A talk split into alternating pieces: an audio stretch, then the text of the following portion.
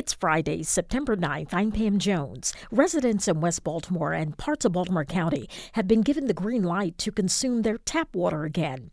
Construction has begun on a multi million dollar complex in the city that aims to entice emergency responders to live where they work.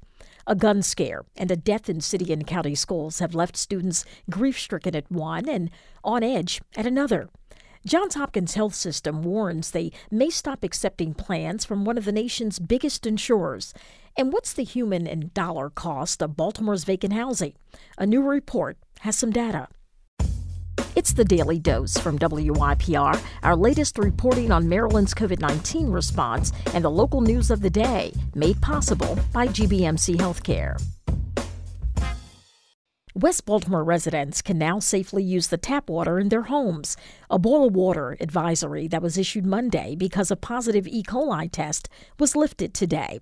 WYPR's Bethany Raja reports. The announcement came after tests received overnight yielded negative results in all locations throughout the city, said Mayor Brandon Scott at a press conference. Uh, we have found no further evidence of con- contamination and can assure our residents that water is now safe to use throughout the small advisory area and the initial impact zone. Department of Public Works Director Jason Mitchell said the agency is looking for the cause of the contamination, including construction zones. We're looking at water main breaks that could have caused some things within that impact zone, as well as any valve repairs or adjustments. City leaders urged all households within the area to flush their water systems with cold water for 15 minutes before using. Construction has begun on the Guardian House, a $25 million mixed use building that will include retail space and 66 new residential units. 20% of the units will be reduced rent for first responders. Bethany Raja has that story. John Pannoni, president of Landmark Properties, the group selected for the project in 2019 by the Baltimore Development Corporation, said housing first responders on the property in the South Gay Street Historic District will increase public safety.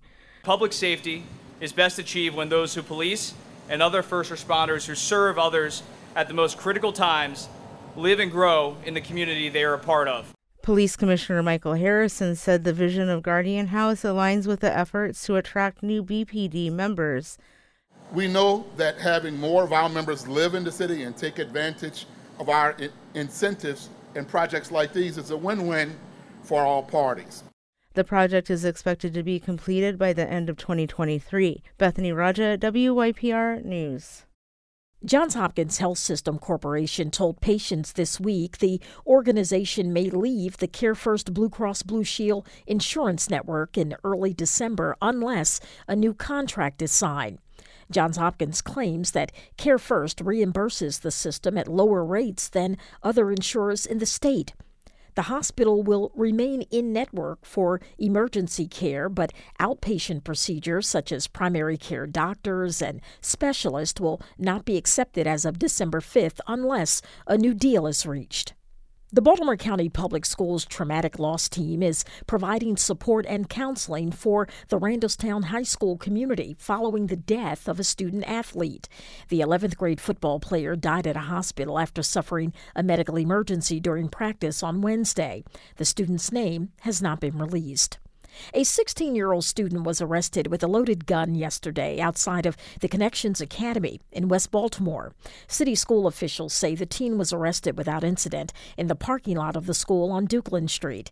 A police official says this was the third gun incident of the school year, which just started last week. A statue honoring Harriet Tubman is coming to Cambridge. The 13 foot bronze statue entitled Beacon of Hope will be set in place tomorrow at the Dorchester County Courthouse during the fourth annual Day of Resilience event. This year is also being especially recognized as it is Harriet Tubman's birthday bicentennial. In Maryland, flags will fly at half staff until further notice. Governor Larry Hogan issued the order to pay respect to the memory of Queen Elizabeth, who died on Thursday. The Queen visited Maryland in 1957 and again in 2007. Both U.S. and state flags may return to full staff at sunset on the day of interment.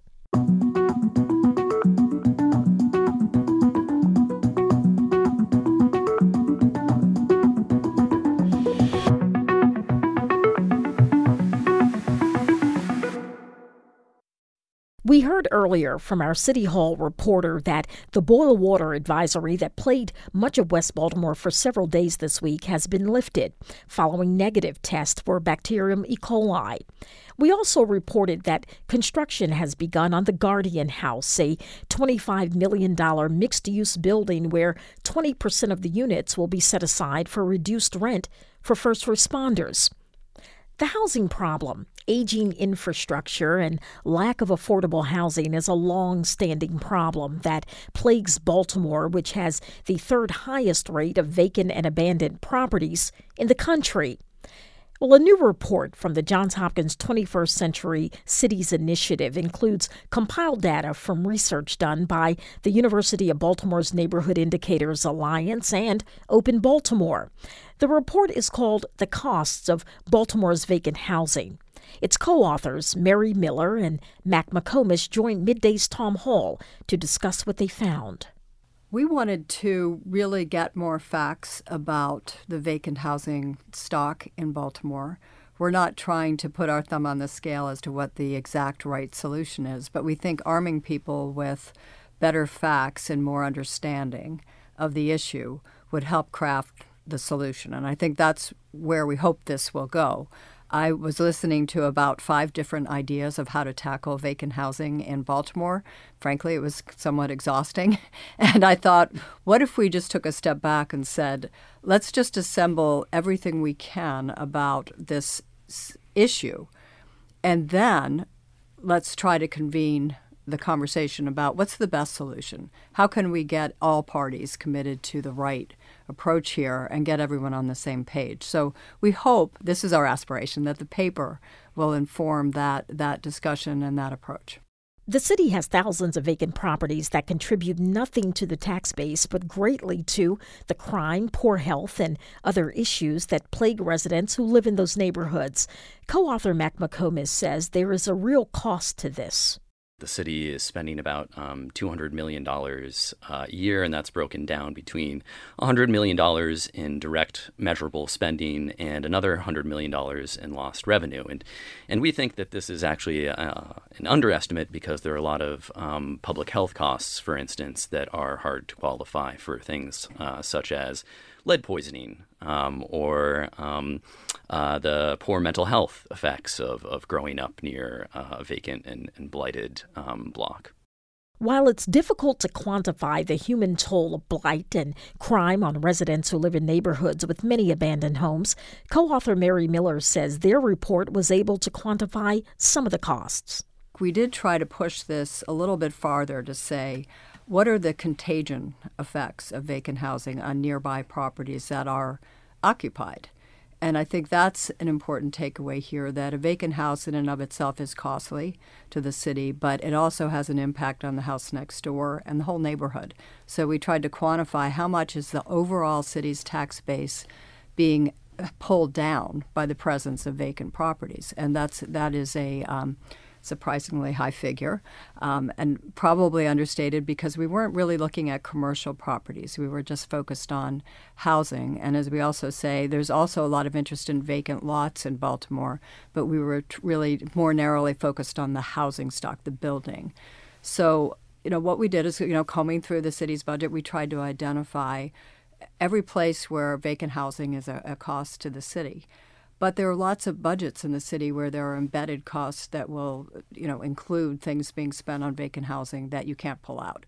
So I think we're reasonably comfortable saying we're probably understating the true costs, but we tried to identify, as you say, the measurable costs, the things that you can actually point to and say that's a direct cost to the city.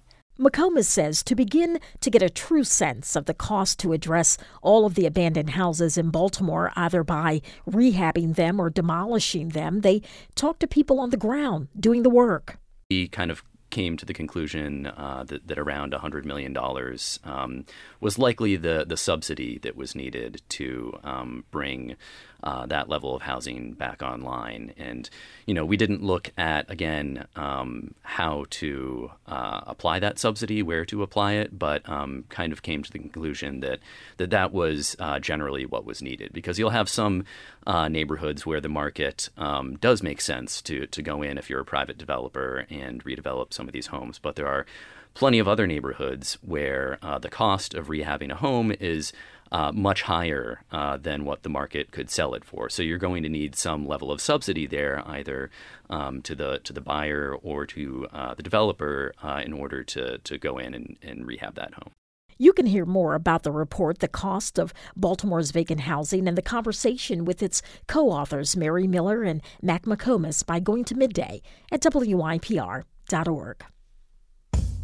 The Daily Dose is brought to you by WYPR, made possible by GBMC Healthcare.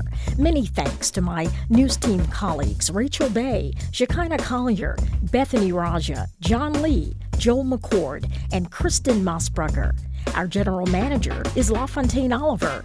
The executive editor of the Daily Dose is Danielle Irby. If you have a scoop or suggestion for this podcast, my social media hangout is Twitter at That's Pam Jones. So remember to be courageous and stay curious. I'm Pam Jones. Thanks for listening.